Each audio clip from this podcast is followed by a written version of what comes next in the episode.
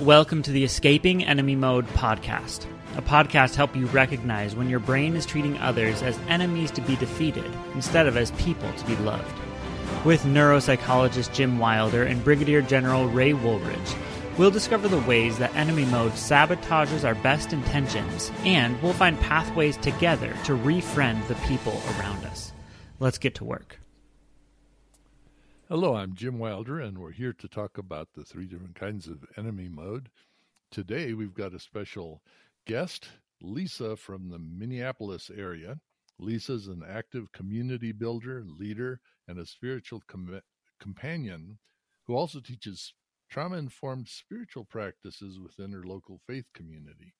Lisa's a mom of three adult daughters, and she and her husband live in the general Minneapolis area. Good to have you with us, Lisa. Thank you. It is great to be here, Jim. You know, we tell the story, it's a fascinating story in chapter four of Escaping Enemy Mode about how you de escalated a stupid enemy mode situation in a public setting. Uh, it was during the tensions that were caused by the early COVID restrictions and the George Floyd murders. Uh, now, stupid enemy mode of the three enemy modes is the one that people recognize the best. Mm-hmm because uh, basically people get very upset and then they do something stupid that they wish wasn't being recorded.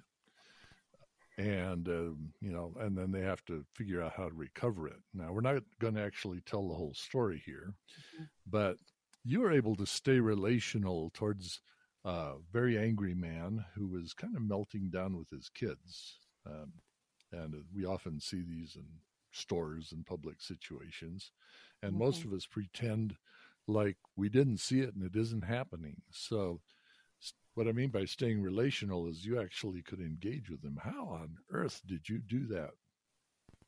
Well i mean let's just say i'm as surprised as anyone about how that story unfolded. And um, i think the real thing that kept me engaged was um, compassion and empathy.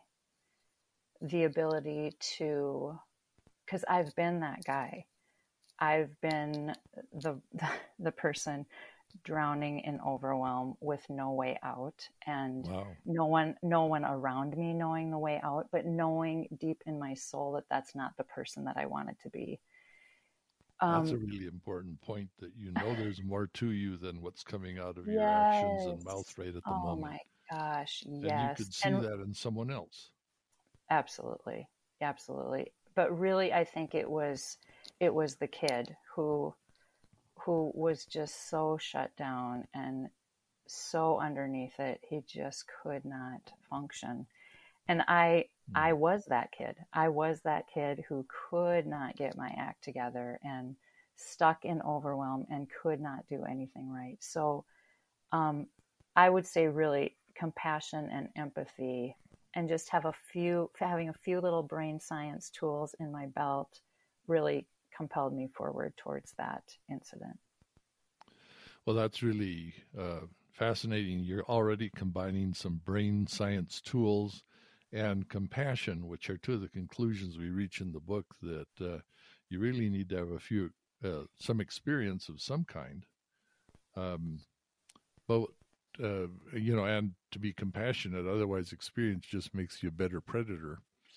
Uh, right. You know, you know, you know how to attack better. But um, uh, let's go back to um, this brain science. How how did you able how were you able to identify enemy mode and and how does the term make a difference to you? And you know how do you how do you think about that? Well i mean let's just start with like if you're alive on planet earth in 2022 and have lived through what we've all lived through the past few years i don't know how learning about enemy mode could not be helpful information. Like with all the complexities we're living in and particularly in in faith communities i'm finding we either need to like double down on the things that aren't working and trying to convince ourselves that somehow they are or we can become a little more honest and maybe desperate and perhaps open ourselves up to learning about things that we previously haven't really seen connected as part of our spiritual lives, like learning about brain science and how our how, how our bodies and systems actually work to give us um, hope and a and a path forward. Um, I think being de- desperate is probably a good uh, ingredient right there. We have to, especially when it comes to stupid enemy mode, we have to say, you know, this simply isn't going to work for us. Um, and you mentioned you mentioned that following the George George Floyd uh, murders, there was a lot of talk in the media, and you know, you tell the story in the book uh, about de-escalating situations, and mm-hmm. you had kind of taken an interest in that topic. I believe you were trying to teach other people some things, uh, mm-hmm. some skills. Um, mm-hmm. So mm-hmm. Uh, you were practicing and teaching things that uh, you thought would be helpful for de escalation. What can you tell us about that?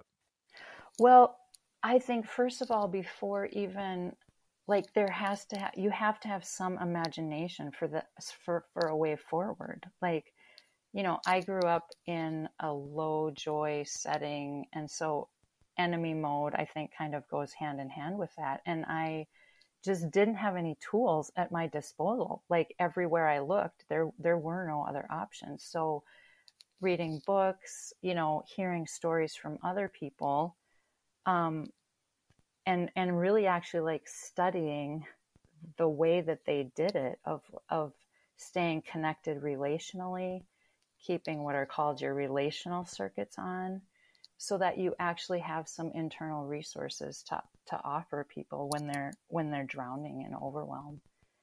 um, so you are actually recovering in some sense from both the cultural cir- circumstance around you and some of your personal life experiences you said that as a child uh, you could relate to this sort of being shut down by someone in enemy mode oh, so you're, absolutely. You're figuring out how to do something differently. absolutely, absolutely, and that's what's been so helpful about you know this resource and and thinking about things neurologically about being in in enemy mode is that um, it, it's given me like an internal map for, and some helpful options for places to go as opposed to like denial like, oh no, I'm I'm not offended, I'm fine, it's all good, or just going to the other extreme of I got nothing, so I'm just going to write this person off because I have no other working options. So it's been super helpful in that way to just have an internal map of somewhere to go. So, uh, how have you gone about teaching that to others? Because that seems to be, you're talking about uh, teaching trauma informed spiritual practices. What, what do you mean by that term? Well, um, one of the big things that I teach that is accessible to everybody is just plain breathe. Can we just take a deep breath? And um, that's helpful in so many situations. It's accessible to all of us. And learning a little bit of the science that's behind how a deep breath is sending signals to the rest of your body that it's okay to settle. Like, so I just keep teaching if you don't know anything else, if you can't find anything, any other resources inside of yourself, just take a deep breath. All right. Uh, so that helps with you. How, how does it uh, help with the other person? Uh, sort of fascinating because you not only helped yourself sort of stay engaged, but it seems like you help bring down the other person who's, you know, shall we say, getting stupid at the moment. Right. Well, and that's that's part of why learning just a few of these things neurologically is helpful because you learn this is the way the body was made to function and that there's a reciprocal nature wired into all of humanity that um, a peaceful um, presence is actually catchy. Um, mm-hmm. If you feel, yeah, Just yeah, like yeah. Being stupid can be contagious. yes, yes. So if you know how to access that resource within yourself, you can help just physically by being present, you being able to take deep breaths and remain a peaceful presence. You're you're actually being helpful to that other person's neurology, which is amazing good news. Yes. So, how would you summarize then the the quickly the things that people should uh, have as sort of starting points there neurologically and uh, you know breathing, uh, being yep. peaceful presence, anything else? Well, and I think the importance of practicing these things when you're not like triggered and your neurology is going all atomic. like oh, yeah. the the ability to just practice this and maybe set a timer on your phone just to remind yourself to take a deep breath throughout the day. Because then when you're in those moments of conflict and crisis that pathway is going to be easier to access and you're not going to feel quite as much like you're drowning. Well thank you very much for sharing that with us lisa. You know you are a beacon of hope here in the middle of a world that's pretty good at getting stupid and other kinds of enemy mode. And uh, I really appreciate being able to talk to someone who's actually uh, sort of started out hmm. uh, stuck. For sure. Not only not only do you get yourself out, but you help others as well, and that is an extremely hopeful story. So hmm. thank you for being with us. Oh, it's been great. Thanks, Jim.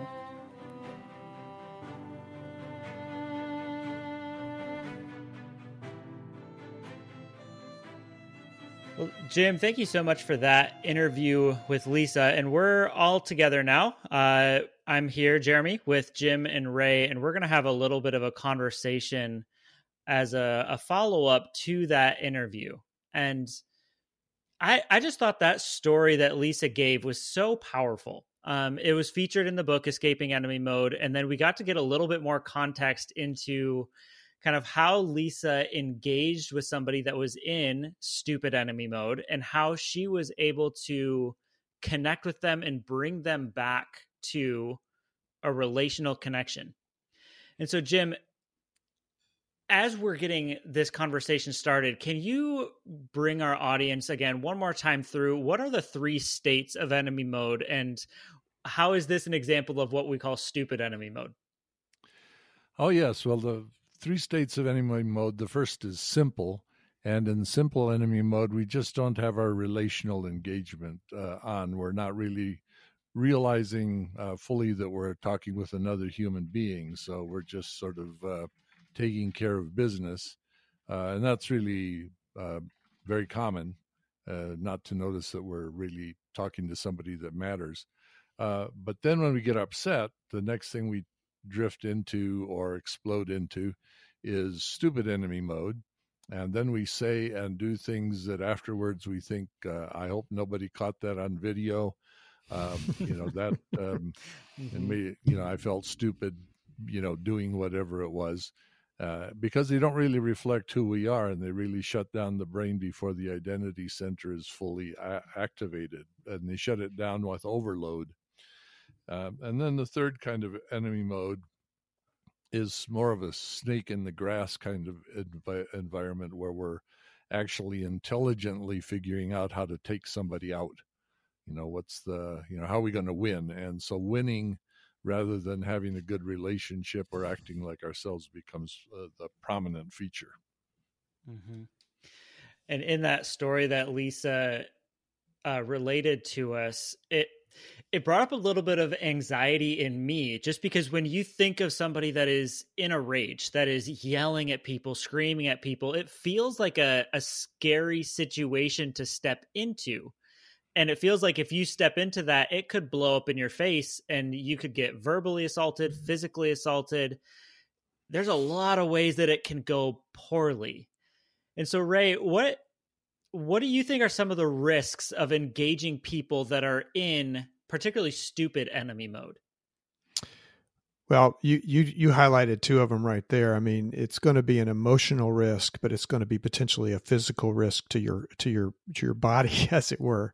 Mm-hmm. And and the question you you ask yourself in those situations is, what is my role in this situation? You know, am, am I in some type of a official capacity where it's my job to engage with people? Uh, later on, we're going to talk to Mike Beller about cops engaging people in stupid enemy mode where it's their mm-hmm. job to do that. Or if you're a restaurant, con- your hotel concierge, you know, it's your job to talk to the public.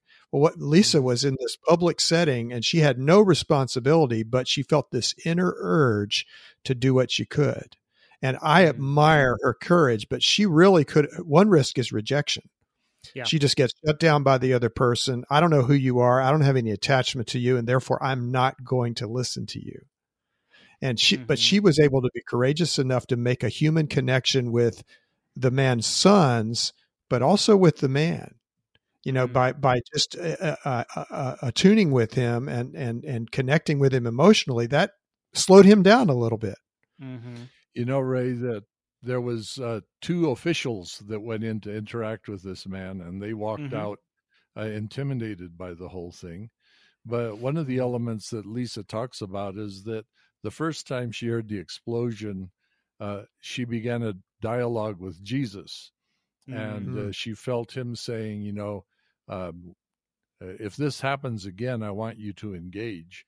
And so mm-hmm. she mm. actually was bringing a larger perspective. She was, uh, you might say, official uh, representative, but this time of uh, of another kingdom, uh, yeah. engaging this person, uh, and she came into it with a lot of resources that most of us don't bring.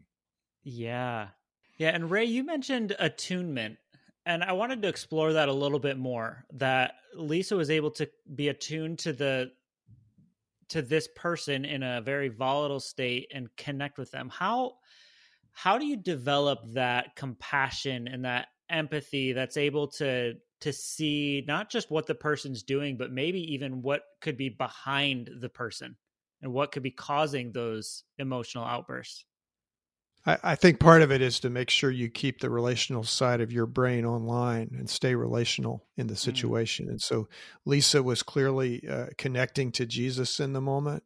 And mm. she was also able, even though it was a very stressful situation, she was able to stay online and synchronized. And she saw the pain and she identified it with it herself because she had experienced that as a child. Hmm. And so she saw the the panic on the side the eyes of those two young boys. Mm-hmm. She saw the man losing it and she'd been both the child and the parent. Hmm. And so her compassion I think came from her own place of pain and and and she was able to quiet herself enough to make that connection and so th- there was a mutual mind moment between her and the man and her and the mm-hmm. boys mm-hmm. now jim could say more about the brain science of that but I, I, that's my layman lay understanding of it well what lisa mentioned is that she was actually teaching her church community how to quiet in the presence of upsetting things so they hmm. wanted to uh, actually learn to uh, in, intervene in intense situations. You know, she's in Minneapolis right after the, all the all the tension that was going on there in the racial situation, the police situation, the community situation. So she's mm-hmm. teaching her church community that if nothing else, uh, remember to breathe, breathe in and out, breathe slowly, breathe um, uh, calmly. Uh, you know, use your breathing uh, to fill your yourself with, in, in, one sense, with God's presence, but another sense mm-hmm. with a, a, sense of calm. And she said, if nothing else, uh, just focus on breathing with whoever else it is. And so here she is in the situation. She already has been practicing and thinking about how do I just stay here and breathe calmly so that I'm a calm presence while everybody else is losing it. Mm-hmm. Eh, that was something I was wanting to explore a little bit further. She she went back to that a couple times of the importance of breath and co- being conscious of your breath in those moments. Do you have insight into why being conscious of your breath is so important and what happens when we're when we lose sight of that? Well, there aren't very many ways that we can actually directly impact the two nervous systems that that uh, either uh, keep us calm or go crazy and let us do stupid things. And breathing is one of those systems. Mm. So when, every time you uh, inhale, you activate your sympathetic nervous system, and that's the arousal one. And mm-hmm. then if you exhale slowly, you actually activate your quieting system. And so by going back and forth, uh, well, there's two things. If you're if people get scared, they actually sort of stop breathing. Mm. Uh, you know, it's like they're they're frozen. They stop breathing. Not breathing alarms your body even more. So let's go back and let's just keep breathing. That means life goes on. Mm-hmm. And every time you uh, breathe in, you do so slowly. So that sort of slows down your arousal circuit. And mm-hmm. then as you breathe out slower yet, that says, okay, during this time, I am going to release all the chemicals into my nervous system that help us quiet down. Now, the reason we get stupid is that our cingulate cortex is over aroused. And mm-hmm. so we need to quiet it. This activates the quiet system and it's controllable. You know, how else do we control it? Well, you can control how slowly you breathe. Uh, mm-hmm. And so mm-hmm. by by slowing that down, your heart rate also starts to come down. It's like, okay, we're gonna we're gonna match the part of the system that you can actually control, and that's in a sense the uh, the marvel of working from the breathing side. Mm-hmm. And I feel like that's such an important clue and key into escaping enemy mode is that that is something that we do have control over that we can access even when we're in that moment and like i can even feel that right now like as you're talking about breathing in i don't know if the people listening did the same thing but i'm taking a deep breath in and i can feel it and letting it out i can feel kind of the coolness come over my body and yeah it's it's a quite an experience when you actually are paying attention to see what happens. Mm-hmm. Yeah, these are the these are the subtle uh, cues. There's um, you know there's some a, a, few other little things you can throw in with it. First of all, you can also give someone something to drink if you're in that kind of a context, like oh, water. And just when you breathe, when you drink, you can't breathe at the same time, and so yeah, uh, swallowing also activates the parasympathetic calming system. It's like, oh, I'm being fed, I'm being nurtured, I'm being taken care of. Hmm. That's a calming thing. Uh, and uh, the the one that I think is quite funny is yawning. Yawning activates the parasympathetic. Mm-hmm. I've seen people in emergency situations just turn to the side and, and make a little yawn, sort of cover their mouth and go, "Okay, where were we?" And You're going to make it hard was... to finish the podcast with all the yawning. yeah, it's very contagious, but it actually yep. activates the other person's nervous system and says, okay, let's quiet together here. Uh, we don't have to be panicked. This is a spot where we could just settle in and it's okay to be together. Those are some of the, the physical cues that you can use. And Ray, I wanted to ask you um, specifically about the breathing techniques. I know you have a history with being a Army Brigadier General. And I'm curious what type of breathing techniques you have seen and used in the past that are helpful for remaining in touch with your body and calming down in stressful situations. The Navy SEALs use in stressful situations box breathing. Mm-hmm. And it's and they're trained to do this. It's 4 seconds in, 4 seconds hold, 4 second exhale, and then a four second pause. And so it's a box. Now I mm-hmm. realize not everybody can do that. And, and I also realize that in, in combat special ops, you, you're training your amygdala not to overreact to fear signals. Mm-hmm. They are doing some of the most arduous and dangerous uh, things on the planet. And how can they stay present and keep their their systems synchronized, both uh, you know sympathetic, parasympathetic, well, box breathing. Now, box breathing is just good, deep belly breaths. One time I was working with someone who was just hyperventilating and having a panic attack. And she had been trying to calm herself for a minute or two, and mm-hmm. it wasn't working. And I coached her to do box breathing, and we did it together for about five minutes. And at the end of that five minutes, she was calmed down enough to where we could then begin talking about what it was that was causing the panic attack.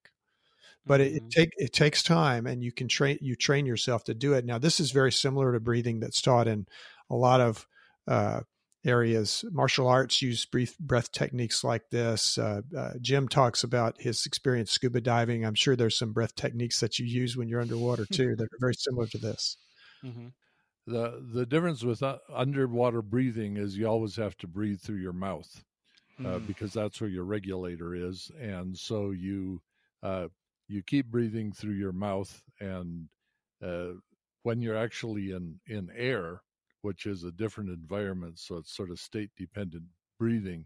It's much better for calming if you breathe in and out through your nose. And so that would be the main mm. difference between underwater calming and above water calming uh, when it comes to that. Oh, I just love that. That is such a great place for us to leave off for today. Um, yeah, thank you so much to Lisa for that conversation and for her willingness to demonstrate how um, you can engage and attune with people who are in and who are in stupid enemy mode. And just a reminder that our breath and being present and being connected to our Father in heaven and being even through prayer that we have access to pathways to escape enemy mode. Um, and next time we have a very great conversation with our friend Chris Coursey, and we are going to talk a little bit more about simple enemy mode in one of the most intimate places that we have in marriage and in our homes. Um, and I'm really excited to to have a conversation about that. You've been listening to the Escaping Enemy Mode podcast. To learn more about the book by Dr. Jim Wilder and Ray Woolridge, visit escapingenemymode.com.